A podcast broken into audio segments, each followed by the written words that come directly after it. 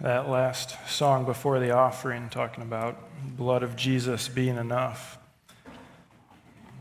Just striking me, you know, if that's all I had in this life was the blood of Jesus covering me, would I say that's enough? That's not part of the sermon. I'm just kind of reflecting in front of everybody, and that's all free of charge. But just how God was working in my heart as we sung there. You know, if you ask pastors, Bible teachers, professors, Sunday school teachers, maybe even parents working through the Bible with their kids, there's certain passages, certain spots in the Bible that might instill a little more nervousness than others. And quite often that revolves around eschatology, study of end times things. And so this morning, as we're working through this last week of Jesus' life before his crucifixion, we've come to Matthew chapters 24 and 25, where Jesus gives prophetic words about the destruction of the temple and the end of the age.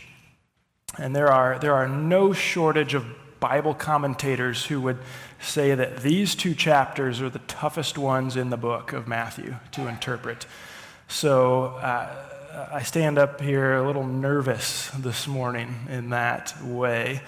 Nervous because of the difficulty of working through a text like this, but also a little nervous because at times the beliefs we have about end times things and events can stir up passion within us. I think about myself. I'm someone who grew up with an understanding of end times events, largely influenced by my childhood church, you know, which would make sense, and perhaps, if I'm being honest, probably even more so by the Left Behind series of novels that came out in the 1990s and 2000s. You know, that was just part of where my early education in this type of thing came from.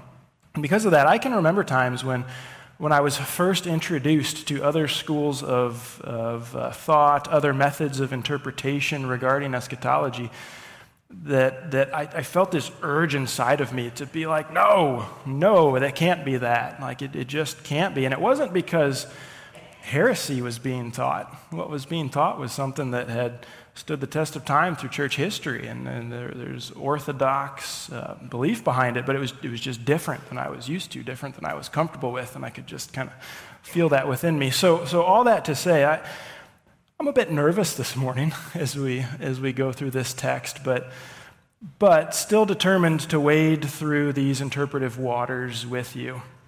And in my desire, my hope and prayer is that I'll do that this morning with an appropriate combination of humility and confidence. Confident in the things about which the text is clear, but humble about the things in which the text is less clear. So now that I've bared my soul to you on that, let's dive into these waters together. And we need to start by doing the vital work of setting the context for what Jesus is going to say in these two chapters. So I would really encourage you this morning to follow along with me, either in your Bible or on your phone, whatever. It's page 829 in the Pew Bible. We'll start at the beginning of Matthew chapter 24.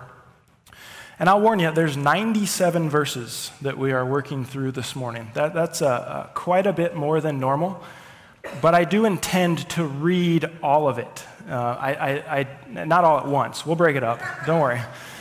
But I didn't want to break the text into multiple weeks because I think the overarching themes of Jesus' entire discourse are just more clearly seen when we consider all of it as a whole. So I'm just warning you, we got a lot that we're going to get through this morning. So let's just get right into it. Matthew chapter 24, starting in verse 1. It says, Jesus left the temple and was going away when his disciples came to point out to him the buildings of the temple. But he answered them, "You see all these, do you not? Truly I say to you, there will not be left here one stone upon another that will not be thrown down." As he sat on the Mount of Olives, the disciples came to him privately, saying, "Tell us, when will these things be, and what will be the sign of your coming and of the end of the age?" Okay, so right there, that's all the introductory stuff right there. So the last 3 weeks, we've been studying material from Matthew 21 through 23. And the location for nearly all of that has been not just Jerusalem, but the temple in Jerusalem. And what we see in chapter 24, verse 1, is that Jesus and his disciples are leaving the temple. They're departing from there. Now, we must understand that this temple was one of the most incredible structures in the world at this time. It had beauty and it had majesty that was arguably unrivaled by anything else. Okay, so it's no wonder that the disciples were in awe of the structure and even drew Jesus' attention to it as they were leaving. But much to their surprise, Jesus and his disciples, they walk over to, he says it before they get there, but he says to them that it's going to be destroyed. This temple that we're looking at, this incredible structure of architectural significance, of spiritual, theological significance, it's going to be destroyed. Not one stone left on another. I mean, what a statement that Jesus is making to his disciples. And an event like that surely would have been symbolic of something major, the end of all things even, right? And that's exactly how Jesus' disciples viewed it. When Jesus made his prediction in verse 2 about what would take place, the disciples then in verse 3 asked not only about the timing of that specifically, but also the end of the age. The end of all things. They clearly equated the destruction of the temple with the end of the world as they knew it. Those two things were one and the same to them. And it's so important that we catch that assumption in their question to Jesus. And the reason it's so important is because Jesus is going to take that assumption and he's going to split it apart. He'll answer both parts of their question, but he'll do so in a way that differentiates between the destruction of the temple and his coming again at the end of the age. So as we read Jesus' response now, it can be so easy to hear his words through the filter of specific timelines and interpretations that we've studied or come to accept. And I'm not saying we need to just forget all those things. I'm not saying that at all, But we do need to work hard this morning to hear Jesus' words in their original context before we jump forward into interpreting future events. So we need to work hard to remember that question that Jesus is answering as he answers it. So picking it up again in verse 4, Jesus answered them, "See that no one leads you astray. For many will come in my name, saying, 'I'm the Christ,' and they will lead many astray. You will hear of wars and rumors of wars.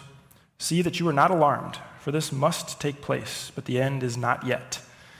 For nation will rise against nation, kingdom against kingdom. There will be famines and earthquakes in various places. All these are but the beginning of the birth pains. Then they will deliver you up to tribulation and put you to death, and you will be hated by all nations for my name's sake. And then many will fall away and betray one another and hate one another. Many false prophets will arise and lead many astray. And because lawlessness will be increased, the love of many will grow cold. But the one who endures to the end will be saved. And this gospel of the kingdom will be proclaimed throughout the whole world as a testimony to all nations. And then the end will come." So because the disciples were focused upon the destruction of the temple, Jesus began there.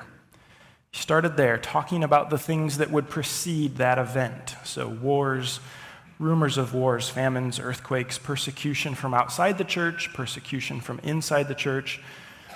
All of that was going to come before the temple would be destroyed. Now we have the benefit of recorded history. And so we know that the temple was completely destroyed by the Roman army in 70 AD, 7-0. And we also know that these signs, which Jesus foretold around 30 AD, that's about what it is, right, as he speaks, 30, we know that those signs did take place over the next 40 years before the temple fell. And this can include what Jesus said in verse 14 as well, about the gospel being proclaimed throughout the whole world. You might say, well, hold on, Aaron. How can we say verse 14 was fulfilled by 70 AD? I mean, here we are in 2023, and there's still people groups in our world who haven't heard the gospel message. I just read an article yesterday that estimated 3 billion people have no way to hear the name of Jesus. They either haven't heard the name of Jesus or they don't have someone in their life that can tell them about who Jesus is. So what do we mean that could be? Well, what is meant by Jesus' statement that the gospel be proclaimed throughout the whole world? Does he mean every individual? Does that mean every individual alive will have heard the message of the gospel? Does that mean each language group? Does it mean something different altogether? There's some interesting statements from Paul.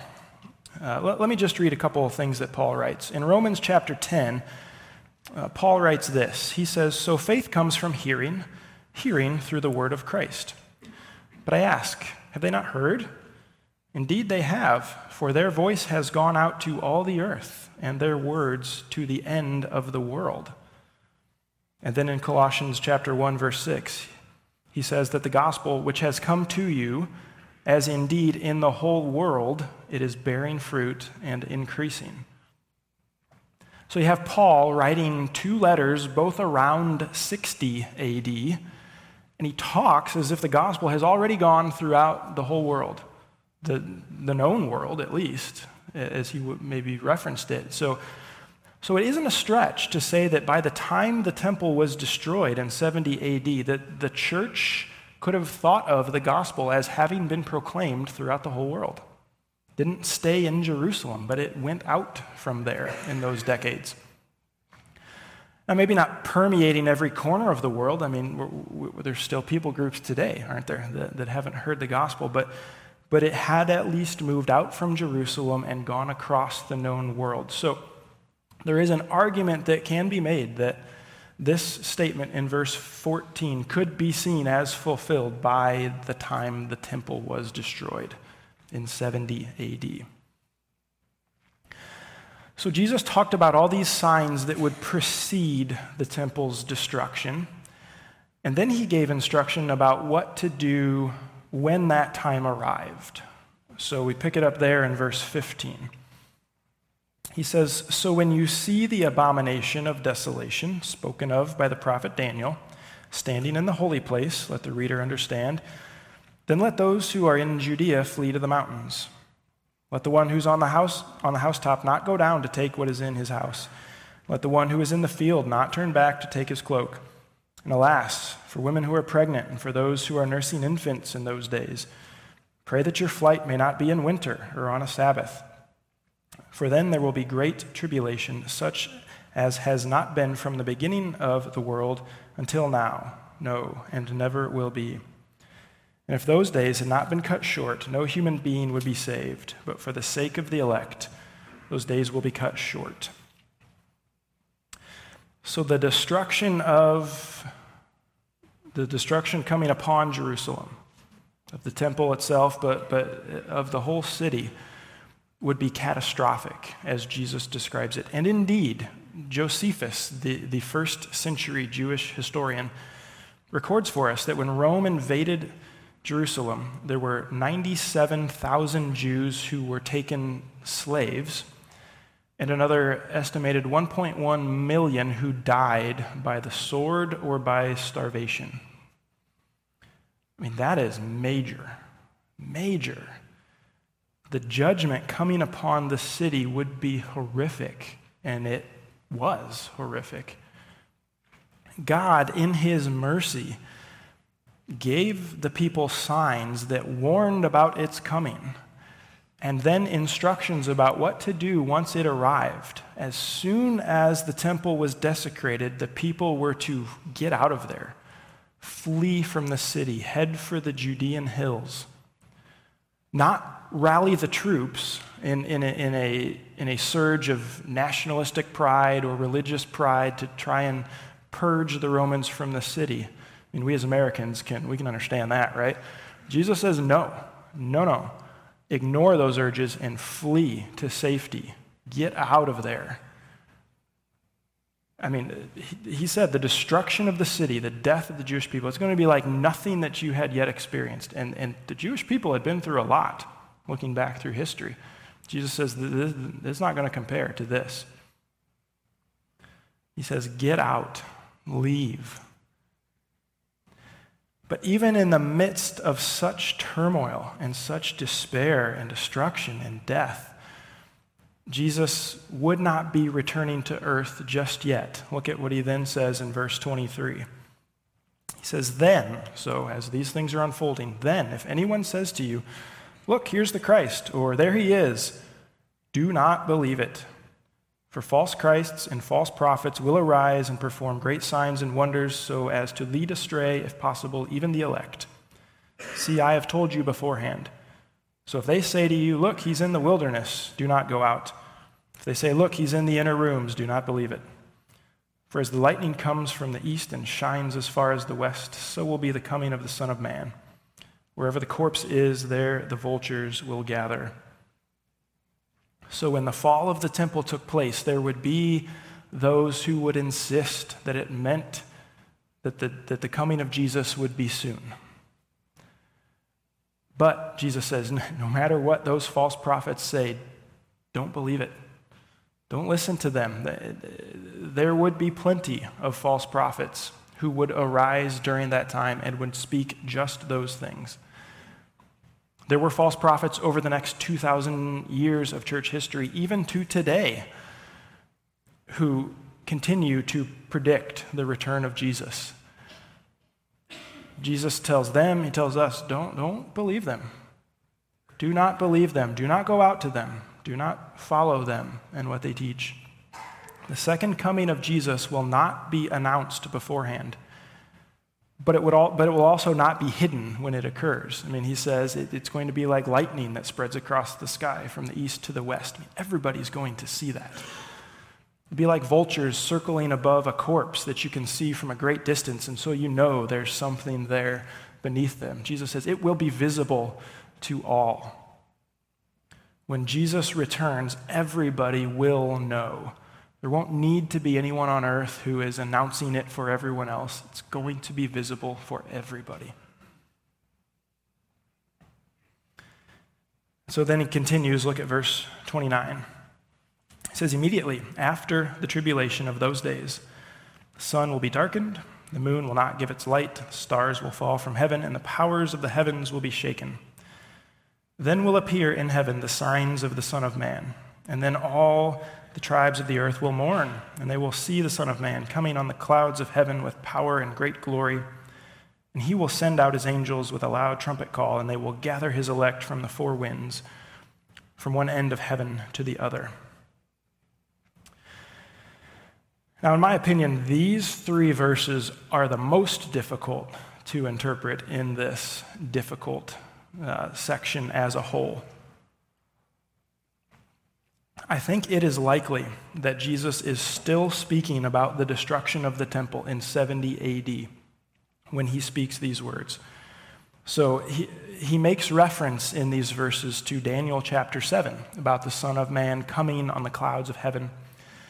And it's interesting that here in verse 30 and in Daniel 7 and in Luke's and Mark's Gospels, which also record this same statement, the Greek word translated as coming isn't the word parousia, which is usually the word used to reference the second coming of Jesus as we think of it.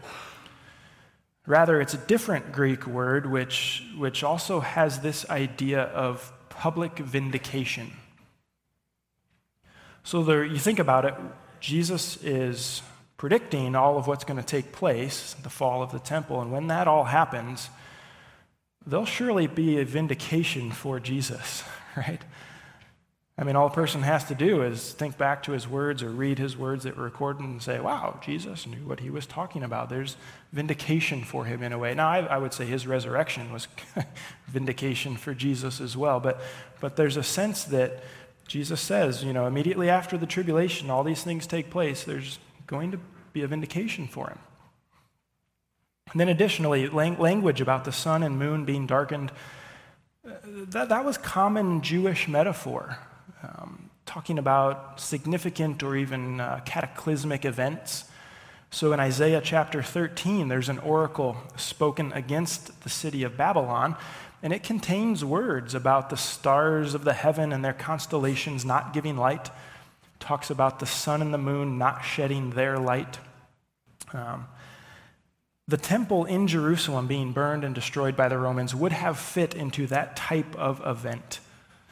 And so it's difficult to know with certainty if Jesus' words here about the sun and the moon are literal or symbolic in that Jewish tradition of talking about those types of events. It's difficult to know for sure. And then one more thing, and this really fascinates me, is that in Luke's gospel, he separates Jesus' statements about the temple destruction and the second coming of Jesus, and he separates them even more than Matthew does.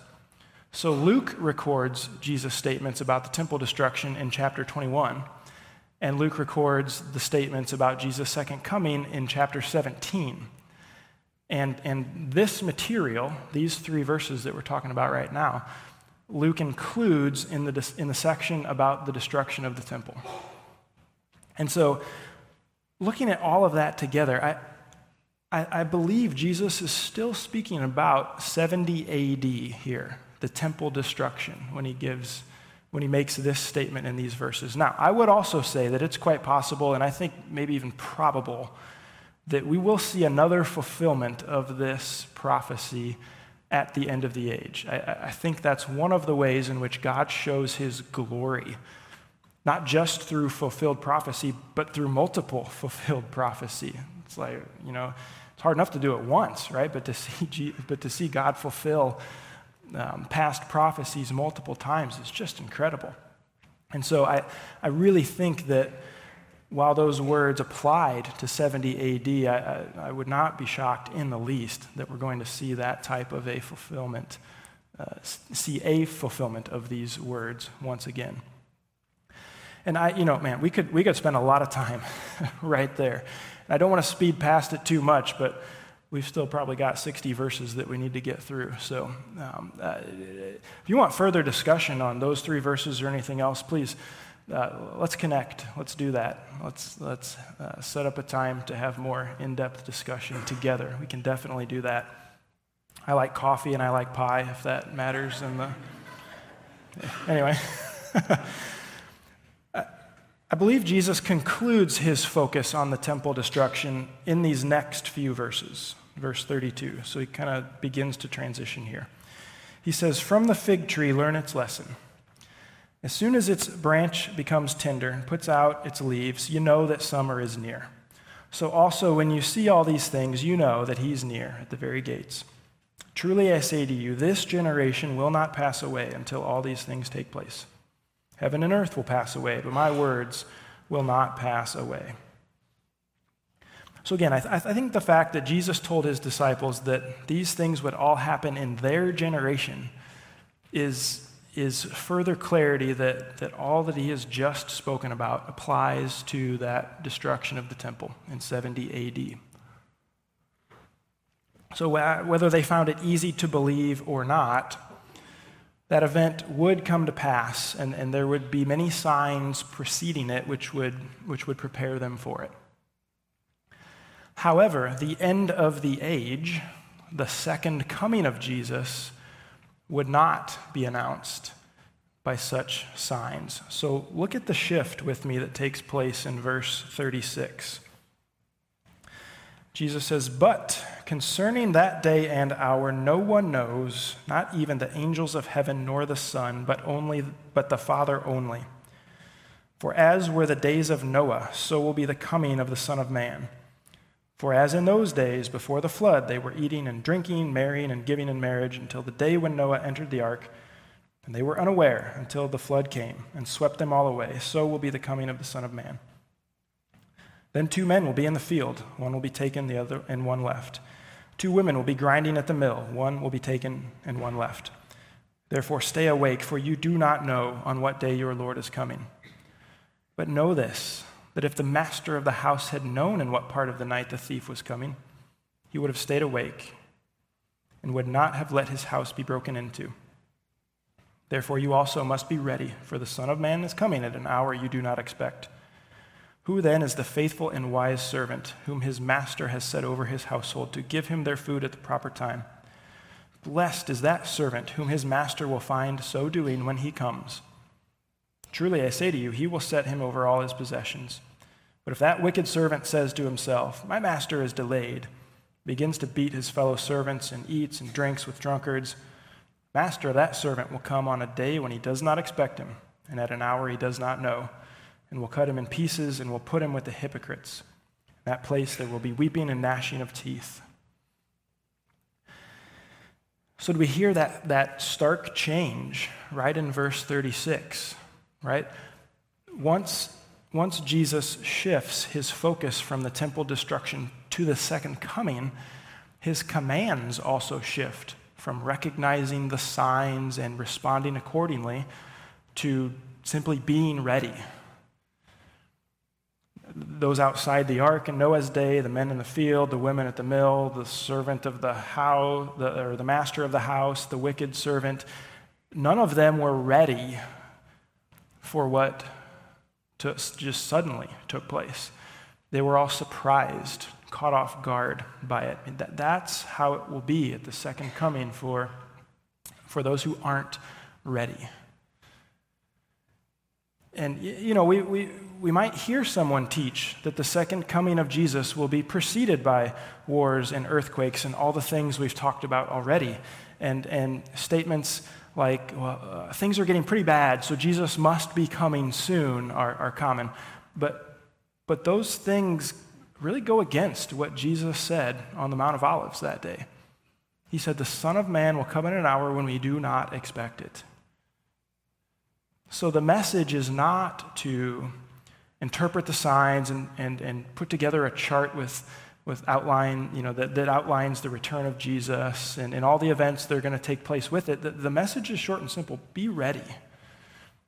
Be ready, because there will be those who are going to be caught off guard by the second coming. But you, as he says,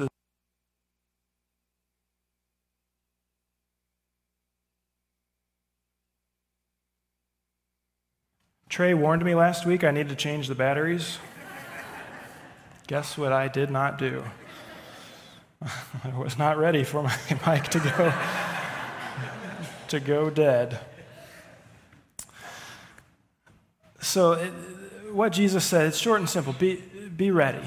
Be ready. We don't want to be caught off guard.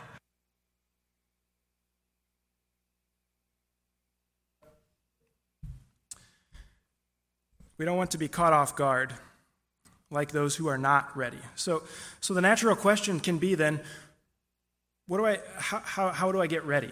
Right? What does it look like to be ready? Well, in chapter 25 then, Jesus goes on, he gives 3 parables, 3 examples of what it looks like to take that command to be ready to heart.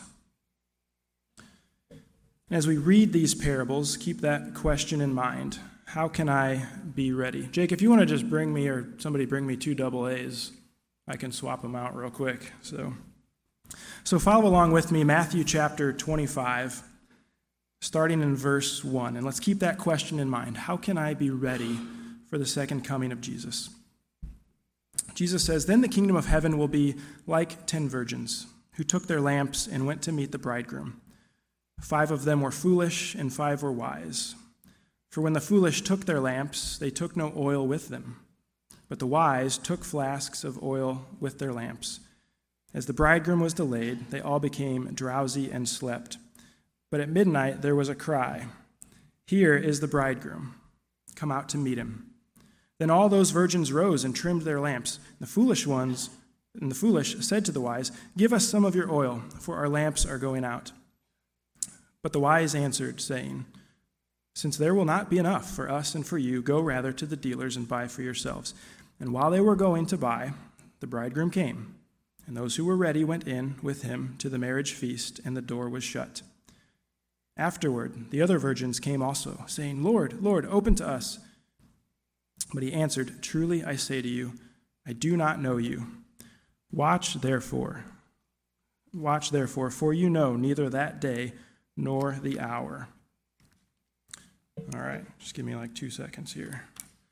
We'll be back in business.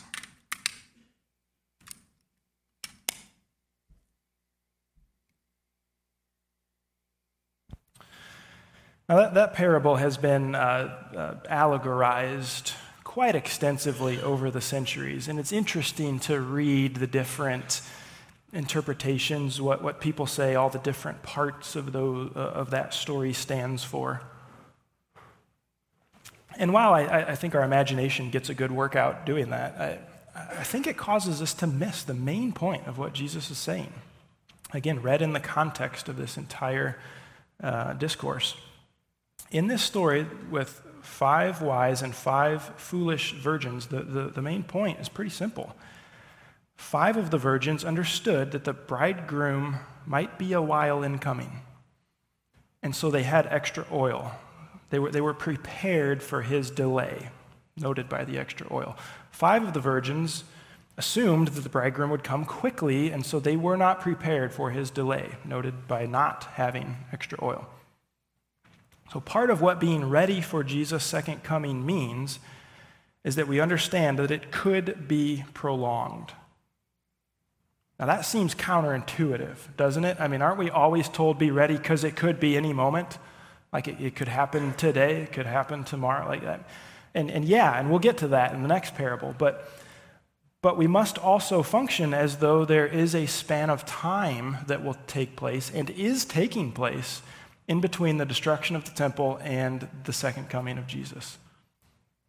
Like the 5 wise virgins, we want to be prepared in our waiting.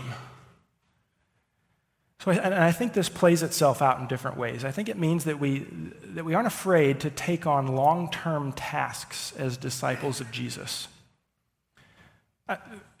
Why spend decades evangelizing a remote people group with an undocumented language if Jesus is coming back any day now? Why would I do that? I mean, if I'm convinced Jesus is coming back next week, why would I invest in something like that?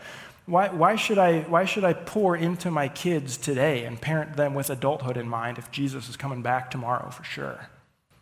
Right? Why go through the hard work of disciplining myself in areas that prompt spiritual growth if I'm going to meet Jesus before supper tonight? Right? Jesus could return at any moment, and he will return at the moment chosen by God. But rather than kind of, foolishly sitting up on my roof day after day, just looking into the sky, wanting to be the first one to see him come, I ought to be living each day being faithful to him in my waiting. Those 5 foolish virgins missed out on the coming of the bridegroom because they weren't prepared to wait. They just weren't ready. But like the 5 wise virgins, let's be prepared to wait so that when our bridegroom does come, we will be ready for him. We must be prepared in our waiting. That's part of what it means to be ready for Jesus to return. Another part of what it means is being faithful with what God has given us because he could come back at any moment. So it's being prepared for any prolonging in his delay, but it's also being ready at a moment's notice. So that for this one, we get the second parable, chapter 25, verse 14. Jesus said, "For it'll be like a man going on a journey who called his servants and entrusted to them his property. To one he gave 5 talents, to another 2, and to another 1, to each according to his ability. Then he went away. He who had received the 5 talents went at once and traded with them, and he made 5 talents more. So also he who had the 2 talents made 2 talents more. But he who had received the 1 talent went and dug in the ground and hid his master's money. Now after a long time the master of those servants came and settled accounts with them. And he who had received the 5 talents came forward, bringing 5 talents more, saying, Master, you delivered to me 5 talents. Here, I have made 5 talents more. His master said to him, Well done, good and faithful servant. You've been faithful over a little. I will set you over much. Enter into the joy of your master. And he also, who had the 2 talents, came forward, saying, Master, you delivered to me 2 talents. Here, I have made 2 talents more. His master said to him, Well done, good and faithful servant. You've been faithful over a little. I will set you over much. Enter into the joy of your master. He also, who had received the 1 talent, came forward, saying, Master, I knew you to be a hard man, reaping where you did not sow, gathering where you scattered no seed. So I was afraid, and I went and hid your talent in the ground. Here, you have what is yours. But his master answered him, You wicked and slothful servant, you knew that I reap where I have not sown and gather where I scattered no seed. Then you ought to have invested my money with the bankers, and at my coming I should have received what was my own with interest. So take the talent from him and give it to him who has the 10 talents. For everyone who has will be given more, and he will have an abundance. But from the one who has not, even what he has will be taken away. And cast the worthless servant into the outer darkness. In that place there will be weeping and gnashing of teeth. Now that's a pretty well-known parable, probably one of Jesus' more famous ones. The master who had given money to his 3 servants went on a long trip and was a long time in returning. I mean, do we hear the theme that Jesus keeps coming back to here? But at some point, the master finally returned without warning and called his servants to give an account for what they had done with his money. And 2 of those servants, of course, were faithfully working. And so when the master returned, even though it was unannounced, they were ready to report to him. There was profit from their work. But the 3rd servant was not faithfully working. So when the master returned, he had nothing to show, right, for what his master had given to him. He had done nothing of profit with his talent. So being ready for the coming of Jesus means living our life in such a way that we are utilizing what our master has entrusted to us. I mean, now in this parable, it was money given to the servants. But the principle of this parable applies to anything and everything that God has entrusted to us. So money, yeah, but skills, intellect, time, relationships, opportunities, and things like hardship and suffering even. I've been challenged by those lately, thinking about hardship and suffering as something to be stewarded, right? But I think that applies as well. It's everything that God has entrusted to us. Are we living in such a way that we're ready? It's good to know that Jesus' return might be prolonged. We get that in the first parable. But we also must daily be faithful, knowing that his return could be at any moment. And that's what we get in this second parable. Are we faithfully utilizing what he has entrusted to us for his glory? Because that's part of being ready for him. And then finally, in the last parable, Jesus reveals to us that being ready for his return means that we're living a life filled with mercy. So let's finish up chapter 25, starting verse 31. When the Son of Man comes in his glory and all the angels with him, then he will sit on his glorious throne. Before him will be gathered all the nations, and he will separate people one from another, as a shepherd separates the sheep from the goats. And he will place the sheep on his right, but the goats on his left. Then the king will say to those on his right, Come, you who are blessed by my Father, inherit the kingdom prepared for you from the foundation of the world. For I was hungry, you gave me food. I was thirsty, and you gave me drink. I was a stranger, you welcomed me. I was naked, and you clothed me. I was sick, and you visited me. I was in, pr- I was, I was in prison and you came to me. Then the righteous will answer him, saying, Lord, when did we see you hungry and feed you, or thirsty and give you drink? When did we see you a stranger and welcome you, or naked and clothe you? When did we see you sick or in prison and visit you? The king will answer him, Truly I say to you, as you did it to one of the least of these my brothers, you did it to me.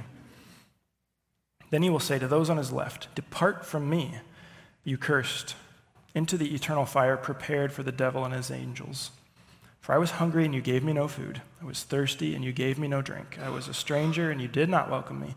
Naked, and you did not clothe me. Sick and in prison, and you did not visit me.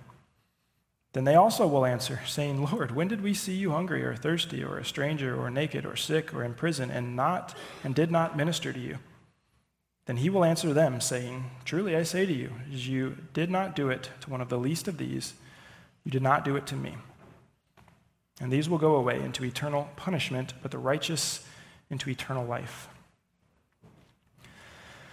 So it might be tempting to think that just because Jesus hasn't returned yet, that he isn't near. But in reality, he's closer than we probably realize. And I don't mean closer in time, like he's coming soon. I mean his presence. The mercy that we do or don't show to those who are oppressed and afflicted is mercy that we do or don't show to Jesus himself, is what he says. So those who are ready for his return are the ones who are showing mercy as if he's already here.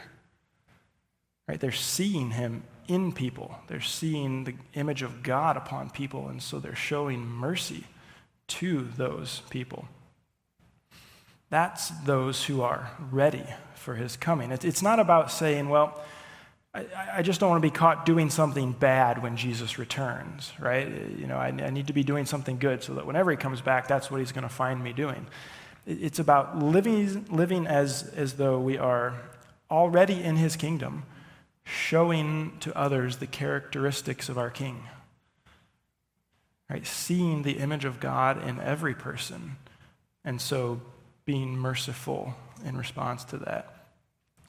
If that's how we're living, he'll find us prepared, because nothing will need to change about our life. We'll have been living as if he's already here. I mean, it won't surprise us. We'll be like, oh, Jesus, hey, you know, you're here, but I've already been living as one in your kingdom. I've already been showing mercy to those created in your image. That's a lot of verses, right? 97 verses. There's a lot there, but hopefully you're seeing why I wanted to do it all together, because there's a cohesiveness to what Jesus gives in this discourse. When I was reading these two chapters, I found it enlightening to read them from the perspective of two different groups of people, especially. The first group, I was trying to think, how might Jesus' words have been received by the disciples, right, as they were sitting on the Mount of Olives looking across the valley to Jerusalem in 30 AD, so 40 years before the destruction of the temple? How would Jesus' words have been received by them? How would they have heard Jesus' words about the temple being destroyed and also being in their generation's lifetime? How would they have thought about there then being a span of time in between that taking place and the second coming of Jesus? I think Jesus' words here would have given them wisdom in the face of the false prophets who would say, hey, Jesus is here now, or he's coming right now. I mean, it would have given them wisdom in the face of that temptation. And I think his words would have increased their trust in God's sovereignty as well, especially as those prophesied events began to unfold, and they can look at them in real time and say, oh yeah, Jesus talked about that. Oh yeah, he talked about that. Would have only served to increase their faith in his sovereignty. So I think about it from the perspective of the disciples in 30 AD. The second group I was trying to think about was the original readers or hearers of Matthew's gospel. So the consensus among a lot of Bible scholars is that Matthew's gospel was written in the decade after the temple was destroyed. So how would those people have heard Jesus' words of prophecy looking back on what had already taken place, the destruction of the temple? would such powerfully fulfilled prophecy have led to deeper faith on their part when they can look at kind of the totality of it and say, wow, look at the detail that Jesus told us, and it just all played out, just 5 or 10 years ago, just like he said it would.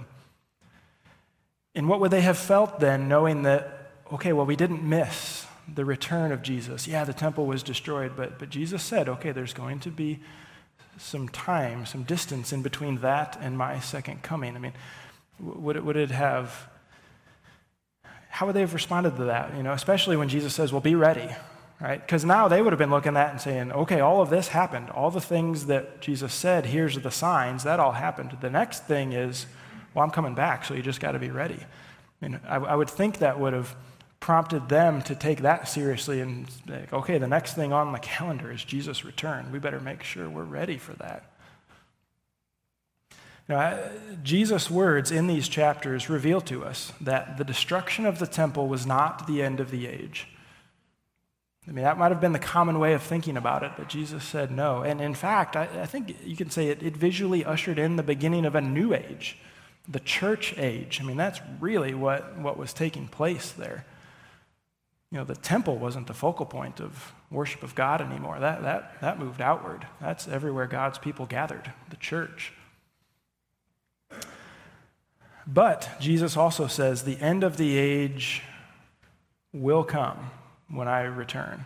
That is going to take place, but no one knows that day or hour, no matter how convincing they might be in their proclamation. Nobody knows that day or hour. So are we ready? Are we ready for his return? Are we prepared in our waiting? Are we faithfully stewarding what God has entrusted to us? Are we seeing God's image in everyone and so showing mercy to them? And that's the question for us today, right? In some ways, even though we're almost 2,000 years removed from the first readers of Matthew's gospel, the next thing on the calendar then is still the next thing on the calendar today, the second coming.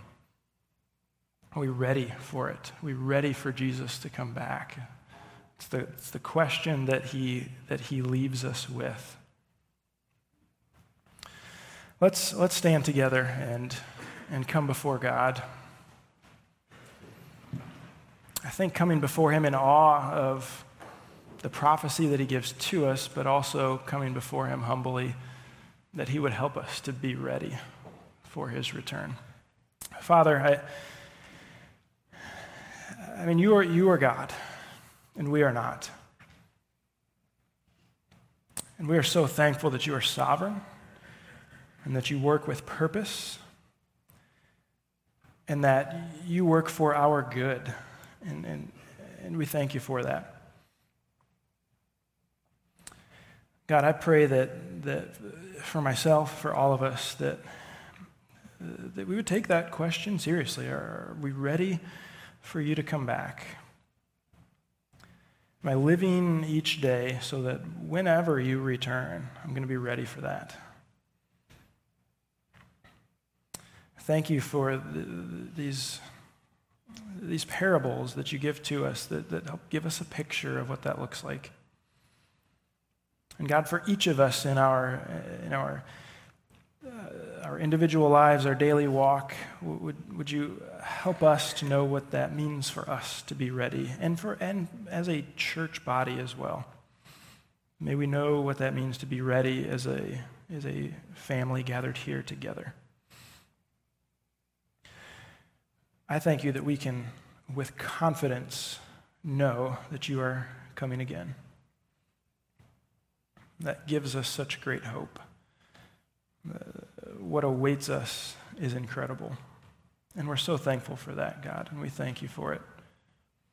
Thank you that you've, throughout history, proven your words to be true, and that you will continue to do that. Not one of your words will be left unfulfilled. God, and because of that, we worship you now. May the songs that we close our time singing be glorifying to you as we reflect upon your goodness and your fulfilling of your promises. And we pray these things in your name. Amen.